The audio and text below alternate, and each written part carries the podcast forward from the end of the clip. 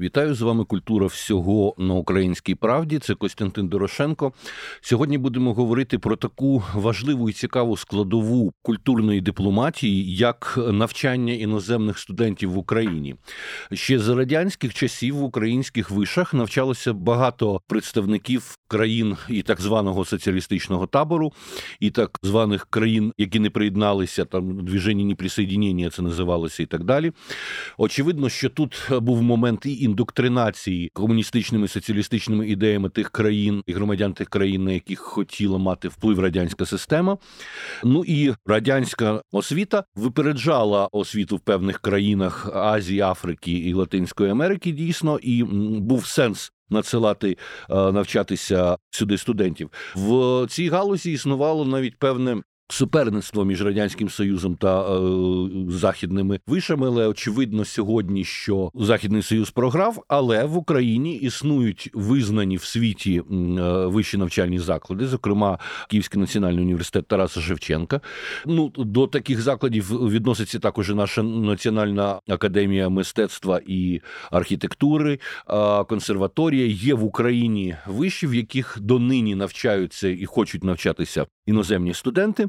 Все-таки КНУ імені Тараса Шевченка номер один в даному переліку. І я запросив сьогодні до розмови пані Галину Усатенко, кандидата філологічних наук, доцентку, завідувачку підготовчого відділення для іноземних громадян Київського національного університету, та пана Сергія Фокіна, який є заступником завідувачки і керівником офісу по роботі з іноземними студентами. Вітаю вас, панове. Доброго дня. Доброго дня. Мені відомо, що донині в Україну приїздять навчатися студенти з інших країн. Зокрема, це питання обговорювалося під час ескалації російської війни проти України, коли Постала проблема, як рятувати цих студентів, які опинилися під обстрілами і бомбардуваннями зі сторони Росії. І хотілося б дізнатися, в чому в першу чергу полягає різниця між тим, як заохочуються і навчаються сьогодні студенти іноземні в Україні, і тим, як це було за радянського союзу. Звісно, відбулися якісь реформи, якісь зміни, і в чому вони полягають, якщо можна розкажіть нам. Освіта іноземних студентів, іноземних громадян завжди і ті часи радянського союзу, про які ви згадували, і нинішні, це є питання політичне в першу чергу. Але уже з останніх 10-15 років це питання набуває і комерційного характеру. Бо тут питання в тому, що в період Радянського Союзу політичне питання вирішувалось, зокрема, і тим, що іноземні студенти навчалися безкоштовно. За них платили держави, уряди і Радянський Союз, зокрема. Нині студенти сплачують за навчання, і ця плата за навчання постає як надання освітніх послуг нашими закладами освіти, і відповідно таке навчання уже меншою мірою має ідеологічну складову. Хоча в період початку російсько-української війни 2014 року, і особливо вже впродовж останнього року повномасштабного вторгнення, питання оплати і надання кредитів, стипендії безкоштовної освіти теж політизується, оскільки Росія значною мірою розкриває двері для цих іноземних студентів, що значною мірою позначається на ринку послуг. Ну, ми бачимо, що Росія розглядає так званий глобальний південь, взагалі як територію свого традиційного впливу. Тут мені здається, для них це дійсно політично важливо, тому що знову ж таки продовжується певна індоктринація. Цілковито в свою чергу українська держава більшою мірою зорієнтована в питанні навчання іноземних студентів на освіту якісну, на освіту, яка би корелювалася зі стандартами європейського простору освіти.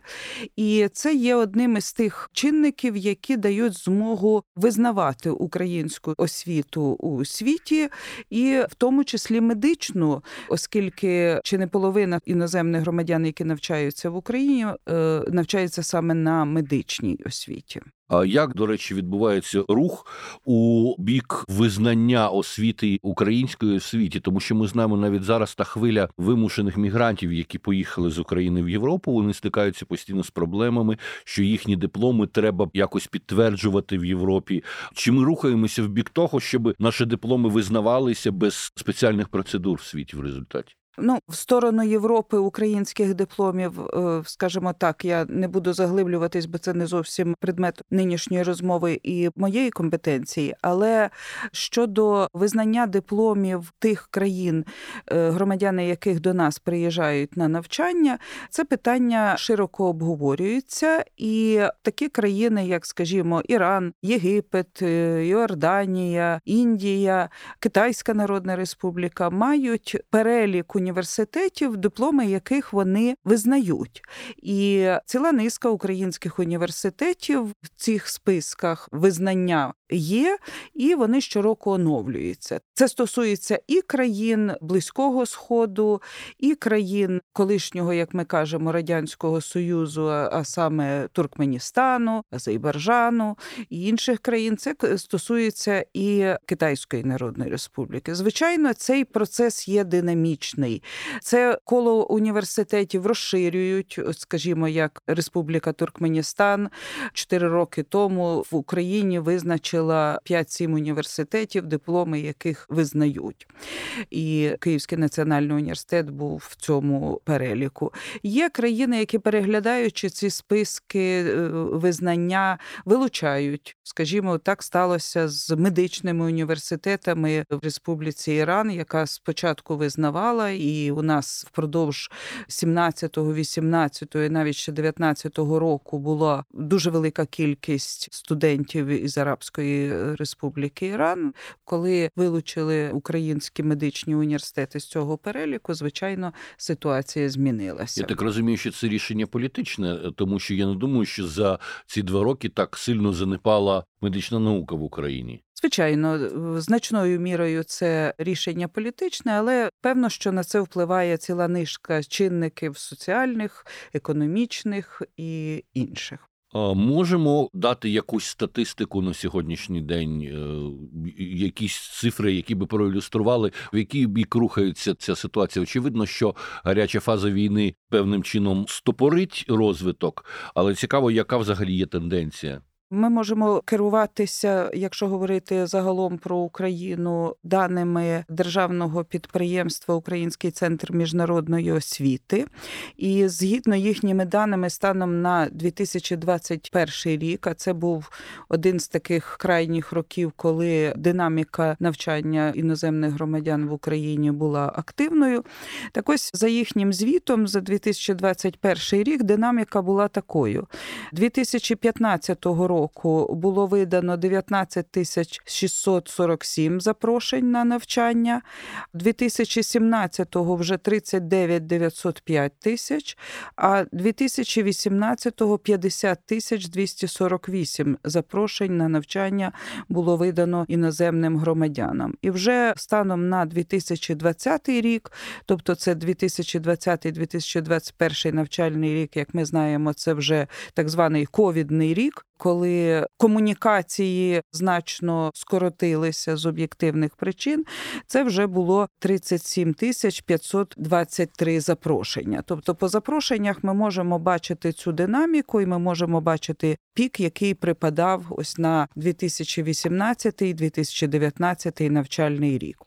Серед університетів за кількістю навчання іноземних громадян, звичайно, лідером в Україні є Харківський національний університет імені Каразіна, в якому налічується стабільно більше 4 тисяч іноземних студентів, і відповідно 2017-2018 навчальний рік 4273, і найбільша кількість це була 2018-2019 навчального року 4363. Якщо говорити про наш університет, то у нас динаміка була відчутною з огляду на те, що була відкрита спеціальність медицина, загальна медицина, і це по сутньо вплинуло на збільшення кількості іноземних студентів. Так, 2017-2018 навчального року було 1274 студенти, а вже 2019-2020 2020-го 1849 студентів в нашому університеті. Отже, медична галузь, я так розумію, залишається пріоритетною для світового запиту у навчання в Україні. Не тільки в Україні, але в Україні, зокрема. Хоча ситуація ковідних років і останнього року повномасштабного вторгнення змінило цю ситуацію, оскільки медицина не визнається в дистанційній формі навчання, і тому це викликає низку складностей. І тому ось цього року у нас і минулого року більший акцент на гуманітарні, соціогуманітарні спеціальності, інститут міжнародних відносин, філологія. Тому ця динаміка впродовж останніх років змінилася. Це дуже цікаво, тому що ми знаємо, що в напрямку, який в світі називається там історія, культура східної Європи, завжди додається східної Європи і Росії, майже завжди чи славістика, вона в переважній більшості вишів світових так чи інакше було сконтрольовано у сторону проросійську або російську. Ну відверто назвемо ці речі. Про це говорив ще в 60-70-ті роки минулого століття Омелян Пріцак. Я не думаю, що зараз дуже сильно це все змінилося, але напевно є завдяки тому, наскільки Україна здивувала світ своїм протистоянням російській агресії. Напевно, мусить бути запит е, зрозуміти, що таке Україна, і якась хвиля цікавості до україністики. Чи можемо ми про це говорити? Так, дійсно, минулого року під час вступної кампанії дуже багато іноземців цікавилися саме е, україністикою. Є у нас спеціальність українська мова та література. Ось і ми навіть набрали групу. В основному це були громадяни КНР, Дуже цікаво. І я ще доповню те, що під це уряд Китайської Народної Республіки на підставі міжнародних договорів виділяють так звані квоти для навчання, тобто громадяни Китайської Народної Республіки приїжджають навчатися за кошти уряду для них фактично безкоштовно. І це не можна сказати, що це повторення чи якась така реінкарнація радянського формату, але для студентів, зокрема з Китайської народної Народної Республіки це цікаво, і вони прикметно, що обирають навіть навчання на третьому рівні вищої освіти, так зване доктора філософії, в галузі філології. От на моїй кафедрі рідній історії української літератури і Шевченкознавства цього року ми прийняли навчаються двоє громадян Китайської Народної Республіки, вивчаючи українську мову літературу. Взагалі, оцей момент того, що навчання в вишах українських іде українською мовою, наскільки він ускладнює процес залучення іноземних студентів? Насправді ускладнює, так якщо щиро, тому що тут дві причини. Якщо говорити про країни колишнього радянського союзу, а традиційно багато навчалося громадян Азербайджанської республіки, Грузинської республіки, Республіки Туркменістан, то звісно для них простіше навчатися російською мовою. Це зрозуміло є спадком пострадянського простору і тієї мовної, в тому числі політики, яка забезпечувала функціонування реалізацію ідеології радянського союзу. Але з іншого боку є доволі високий запит на англомовні програми. І розширення простору англомовних програм є, звісно, викликом для університетів, але є доволі привабливим для наших студентів. Мається на увазі іноземних громадян, якими ми опікуємося. В першу чергу це медицина, згадана вже сьогодні, але і не тільки. В нашому університеті популярністю користуються ті освітні програми, які спрямовані на економіку, менеджмент, підприємництво, які є в інституті міжнародних відносин чи на економічному факультеті. І до них традиційно є високий інтерес. І От за цей рік, коли знизилась активність за спеціальністю 222 медицини медицина, якраз оці соціогуманітарні спеціальності стали особливо популярними. Пане Сергію, от офіс по роботі з іноземними студентами, що мається на увазі? Чим саме опікуєтеся ви? Якою є ця робота? Можете нам розповісти, і яка є специфіка залежно від того, з якої країни приїздять студенти? Офіс по роботі з іноземними студентами в нашому університеті опікується повністю ну, супроводом іноземців. Це і вступ, і їх е, життя в Україні в гуртожитку або ну, в Києві. Ми допомагаємо і оформлювати документи для вступу, консультуємо стосовно освітніх програм, які є в університеті. Ось також займаємось набором на підготовче відділення. Це саме структура в університеті, яка займається мовною підготовкою іноземців. Там є вибір з двох курсів: це підготовчий курс з української мови та підготовчий курс з англійської мови. Ось і цього року навіть ми набрали дві групи для вивчення української мови. Тобто, в нас є дві групи потенційних абітурієнтів, які після закінчення наших мовних курсів будуть вступати на україномовні програми до нас в університеті.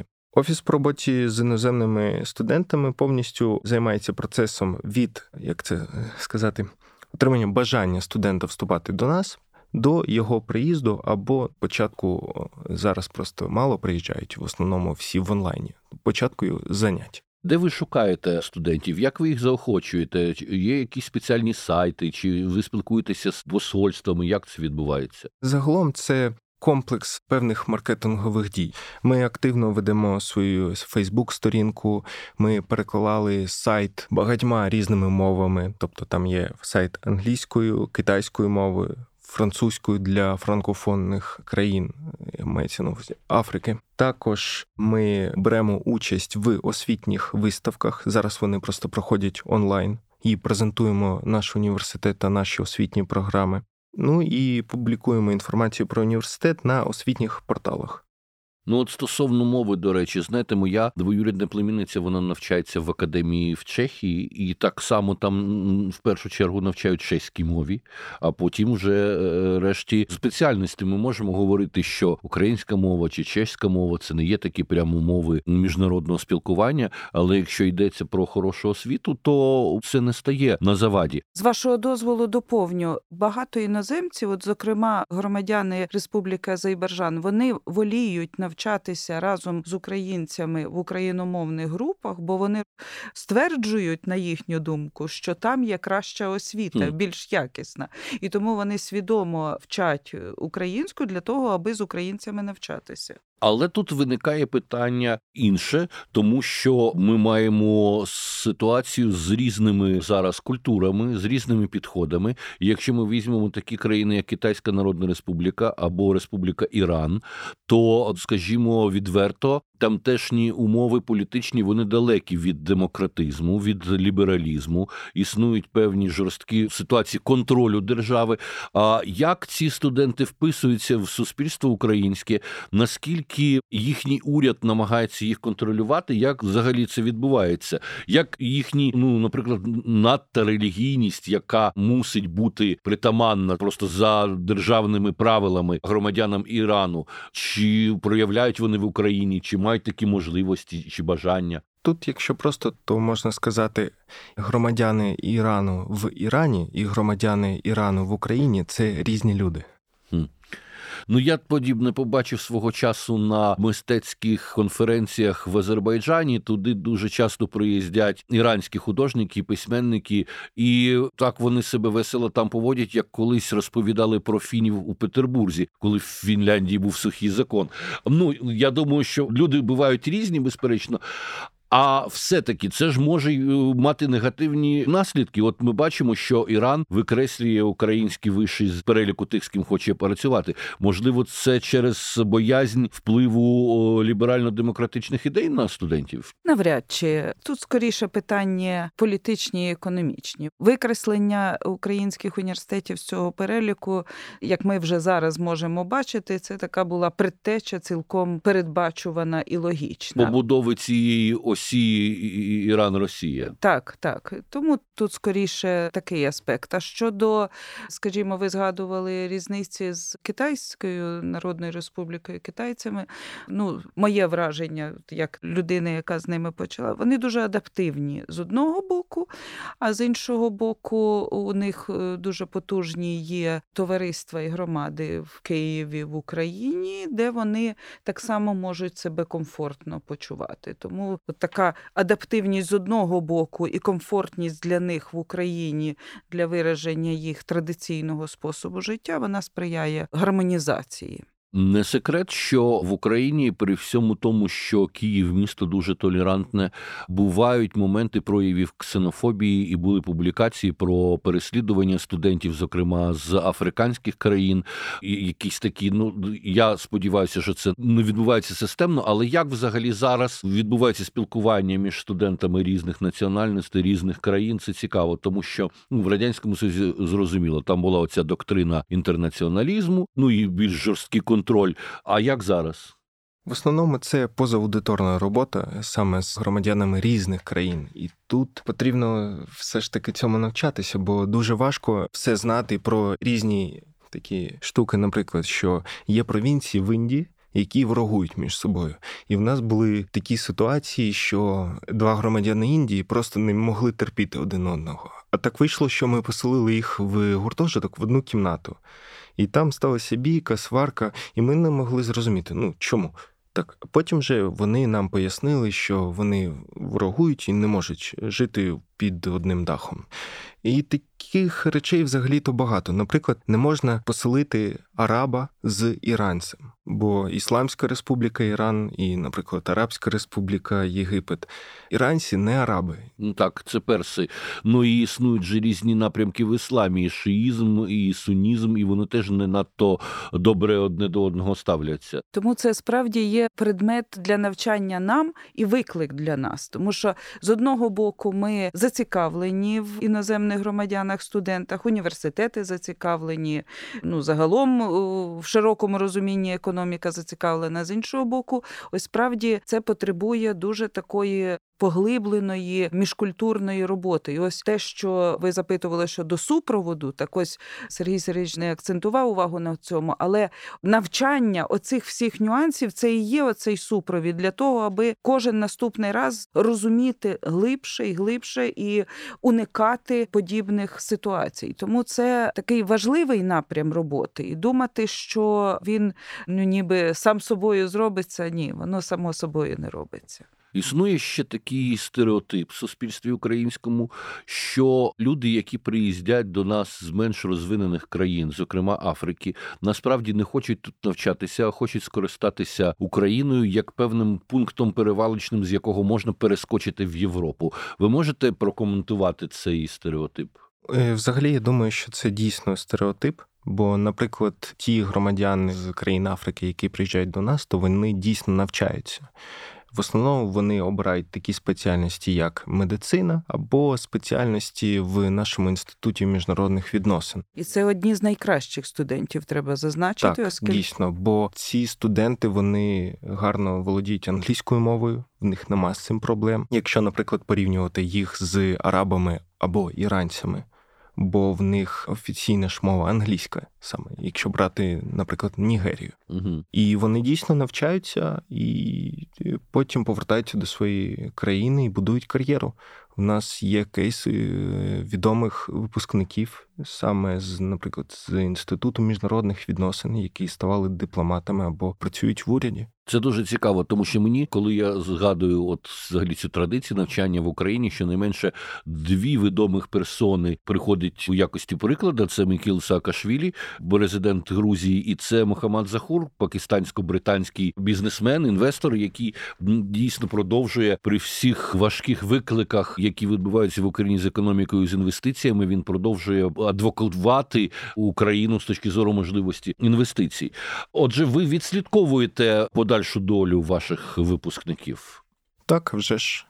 А Це ж наша репутація. А як відбувається це спілкування? Загалом в них е, залишаються такі теплі спогади, що е, при можливості вони повертаються до нас, але навіть намагаючись якось за допомогою того впливу, який вони вже мають, як якісь посадовці, повернутися і зробити щось для університету. Наприклад, посол В'єтнаму в Україні це випускник нашого підготовчого відділення. Він вивчав українську мову.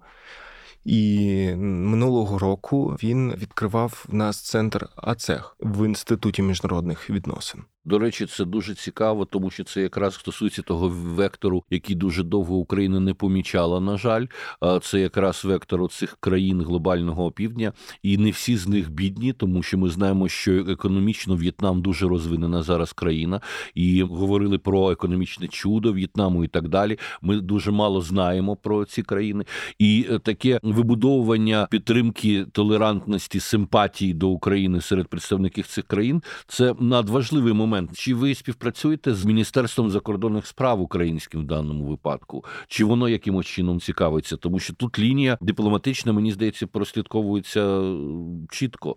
Стратегія освітньої дипломатії вона звичайно включена в стратегію розвитку університету і стратегію інтернаціоналізації нашого університету, яка постійно оновлюється, виходячи із викликів, які є, бо вони, бачите, в нас так динамічно змінюються. З міністерством закордонних справ у нас є і формальні, так би мовити, зв'язки на рівні адміністративних процедур, які пов'язані із е, тими ж те, що я згадувала, квотуванням, міжнародними договорами і інше, але є і низка таких е, неформальної співпраці, але яка якраз на рівні дипломатії дуже активно працює з нашим університетом. Активно співпрацює товариство дружин дипломатів, жінок дипломатів. Уже другий рік поспіль, навіть за умови і ковідних обмежень, навіть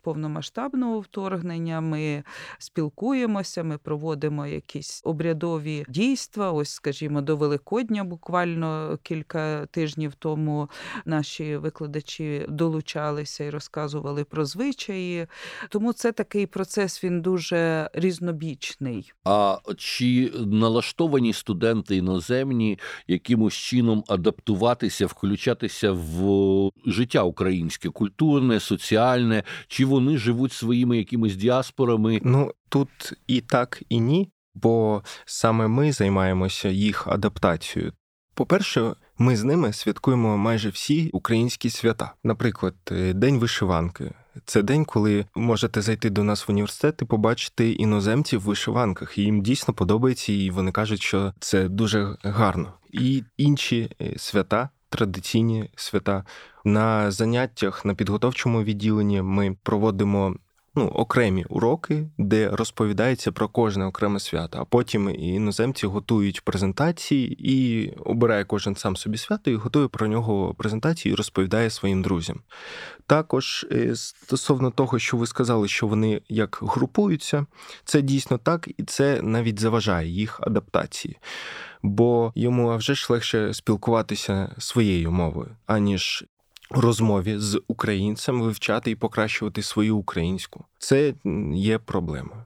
А як ставлення до міжетнічних пар закоханості стосунків е, в радянському союзі було заборонено радянським громадянам мати якісь стосунки з іноземцями, навіть з представниками соціалістичного табору? Кожен раз це була якась проблема, цілий скандал за часів Сталіна. Це взагалі кримінально переслідувалося. Був такий спектакль Ади Роговцевої знаменитий про кохання радянського чоловіка і польки, який нічим хорошим не завершилося. Багато пересторог синов ксенофобських і в радянському суспільстві, до речі, було стосовно таких можливих шлюбів чи пар. Чи змінилося щось зараз? Можу сказати, ось ми проводили соцопитування серед наших іноземних студентів і питали стосовно їх проблем. І якщо говорити про ну за вашим питанням, то я думаю, що це більше мова йде про людей більш похилого віку тобто старших людей. Ви маєте на увазі несприйняття подібних так, е, шлюбів так, і так. стосунків. Отже, студентство українське, ви можете про це говорити. В ньому не існує якихось таких проторасистських поглядів на щастя. Так однозначно однозначно ні, бо вони всі кажуть, що Україна це країна свободи та відкритості. Вони за це і люблять, і тому і приїжджають. І з іншого боку, наші українські студенти не просто доброзичливо вічливо, а можна сказати, зацікавлено ставляться до іноземців. Ми стаємо свідками, от, наприклад, в інституті біології і медицини цілий поверх відведений для святкування різдвяно-новорічних якихось таких дійств, і де українські іноземні студенти спільно виконують якісь музичні твори, костюмовані сценки, і це все переплітається в такому суцільному танці. Або, скажімо, на Андрія традиційне наше українське дійство кусання калити, інститут філології разом з фольклористами, які організовують це дійство, запрошують іноземних студентів і іноземні студенти Китайської республіки, Корейської, Нігерії, Ірану кусають калиту і стрибають і мажать один одного вугіллям, і це все стає таким загальним дійством. Тому не бачу, не бачу за ці роки, відколи я працюю, жодного прикладу такого не можу навести. Це стосується наших традицій і наших свят. А чи є ініціатива у іноземних студентів якимось чином представляти свої свята, свою культуру, свої етнографічні якісь особливості, чи може сучасну культуру? Так, наприклад, можу сказати за громадян Індії. В Індії є свято Дівалі. І ось громадяни Індії організували святкування Дівалі на території студентського містечка КНУ. Це свято вогнів, і там прикрашається все гірляндами, свічками. І запрошували повністю всіх охочих. І було прийшло багато українців. А після святкування вони влаштували. Ну я навіть не бачив такого фейерверку в житті, і всім дуже сподобалося, хоча було досить шумно. Ну зараз я думаю, в ситуації війни поки що доведеться з Ні, цим ну, святом... йдеться, йдеться про той період, який ми кажемо піковим. Ага. Це 19-й до 20-го року, коли це ще У було. 21-му році це. А, які ви бачите перспективи, дивлячись на те, як розвивається ситуація, чи мусимо ми в українських вишах реформувати якісь напрямки, щоб залучати нових студентів? Чи варто просто продовжувати йти за кон'юнктурою, те, що вже затребувано в те і вкладати? Одна з ключових проблем, яку відзначали всі, і, зокрема, яка прозвучала у звіті аналітичного центру ЦЕДОС 2021 року, це проблема е, працевлаштування іноземних громадян, які навчаються. Чинне законодавство до минулого 2022 року такої можливості не надавав, і це була доволі складна проблема і колізія. бо ми з вами добре розуміємо, що сплачувати за навчання, жити в іншій країні дорослим людям далеко не завжди на батьківському утриманні, воно потребувало якогось е, самозабезпечення. Так, це традиція. Майже всі студенти десь підробляють. Це абсолютно нормальна міжнародна історія. Але на жаль, чинне законодавство нам не давало змоги це здійснювати. І 15 жовтня 2022 року набув чинності закон про внесення змін до деяких деяких законів України щодо застосування праці на іноземців та осіб без громадянства в Україні, і він дав можливість за умови надання всіх необхідних документів, там наказу на терміни навчання, е, згоди університету і таке інше, давати право іноземним громадянам на роботу. І це якраз і є той крок на зустріч, який не тільки маніфестує ось таке залучення, але і сприяє є. Ну і звичайно, це вже політика кожного університету, оскільки в нас університети мають свою автономію, розширювати от згадані вже англомовні програми, наближати до стандартів європейського простору освіти. І це, звичайно, здійснюється тими університетами, які зацікавлені в розширенні таких можливостей. А які можливості для підробітку для працевлаштування можуть мати іноземні студенти в Україні? Україні. Традиційно, наскільки мені відомо, студенти підробляють офіціантами, вони підробляють там ну навіть вантажниками. Е, ну а можливо, це застаріла якась у мене інформація. А ще вони можуть бути перекладачами. Багато громадян КНР саме працюють в Україні перекладачами. Ну, для цього треба прекрасно знати все таки і українську мову. Наскільки взагалі це успішно вдається? Для того щоб навчатися в університеті також треба знати гарну українську ж мову. Наші випускники, ось те, що Сергій згадував української філології, які навчаються саме на українській філології, вони за період, принаймні бакалаврату за 4 роки, вони добре говорять українською, тому вже на період вступу до магістратури вони вільно можуть поєднувати. Принаймні, нам вони допомагають з перекладами mm. українською мовою. А чи є тенденція, що іноземні студенти воліють залишатися після навчання жити в Україні?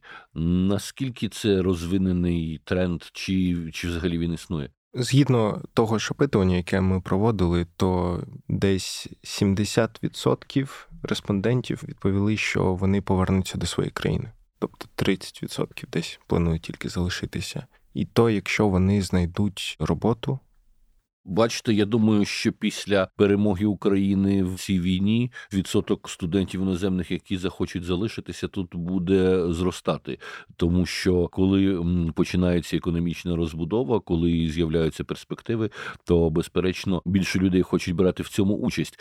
І взагалі це момент, на який напевно нам доводиться розраховувати, що економічний підйом український він зробить Україну більш цікавою для мігрантів не тільки студентів, але й економічних мігрантів.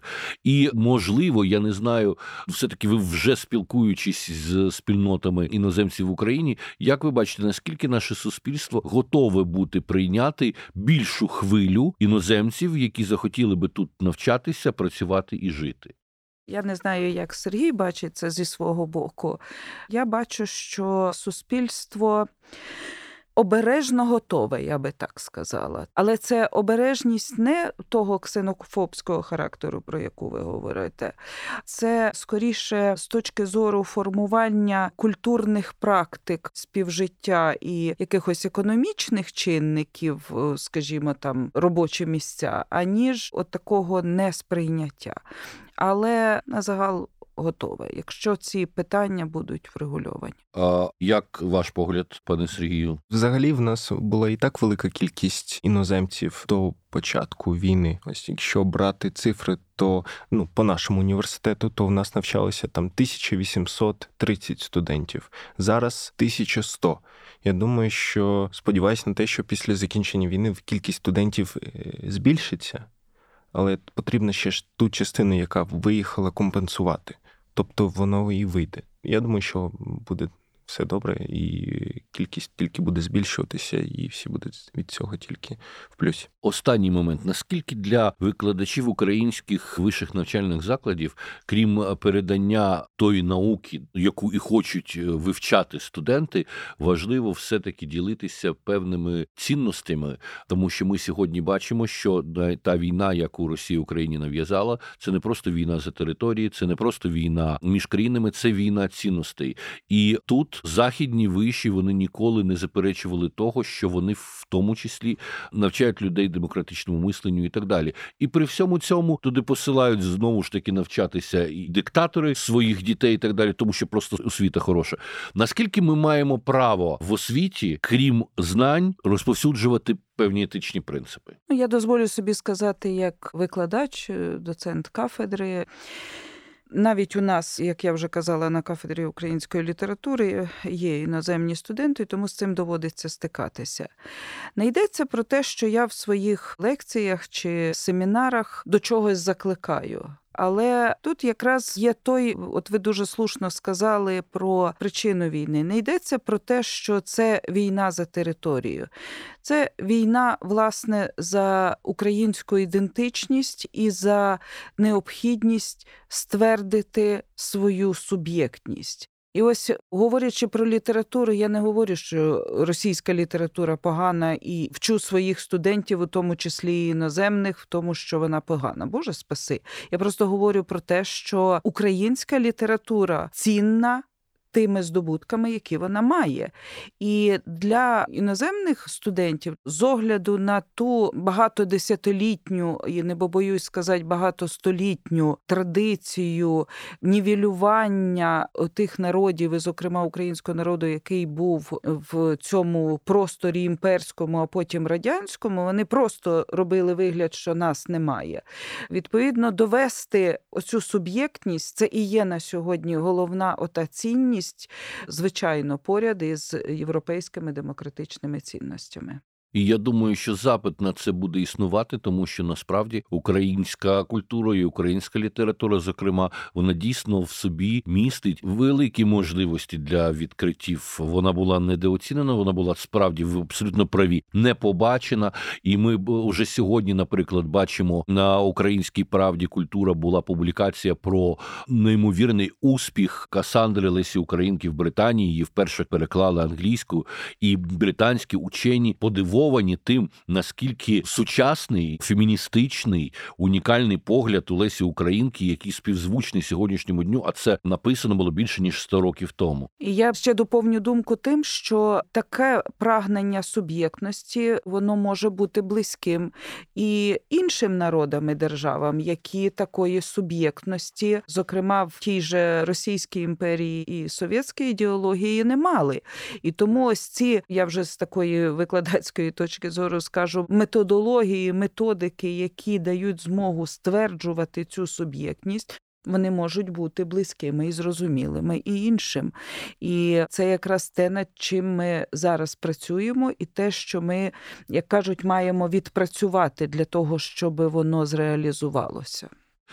Гарно дякую. Нагадую, що з вами Костянтин Дорошенко. Це подкаст Культура всього. І сьогоднішніми моїми гостями були пані Галина Усатенко, пан Сергій Фокін. А люди, які в Київському національному університеті Шевченка займаються працею з іноземними студентами. Дякую, успіхів вам наснаги. Дякуємо навзаєм.